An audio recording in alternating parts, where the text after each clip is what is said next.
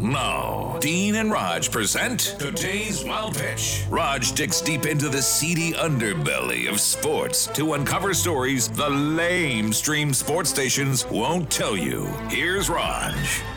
Colorado Avalanche play by play television announcer Marc Moser was walking to the arena enjoying his delicious Egg McMuffin when a seagull swooped down and snatched it from his hand. now, this did not sit well with Moser, who later went on a rant threatening to settle the score with the seagull, all of which was caught on a hot mic.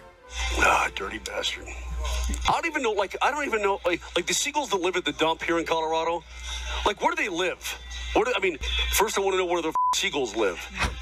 They don't live in a nest. They have web feet. All right, first of all, the Avalanche play at night. Who eats an Egg McMuffin at night? Secondly, seagulls do make nests. Numbnuts. That's today's wild pitch.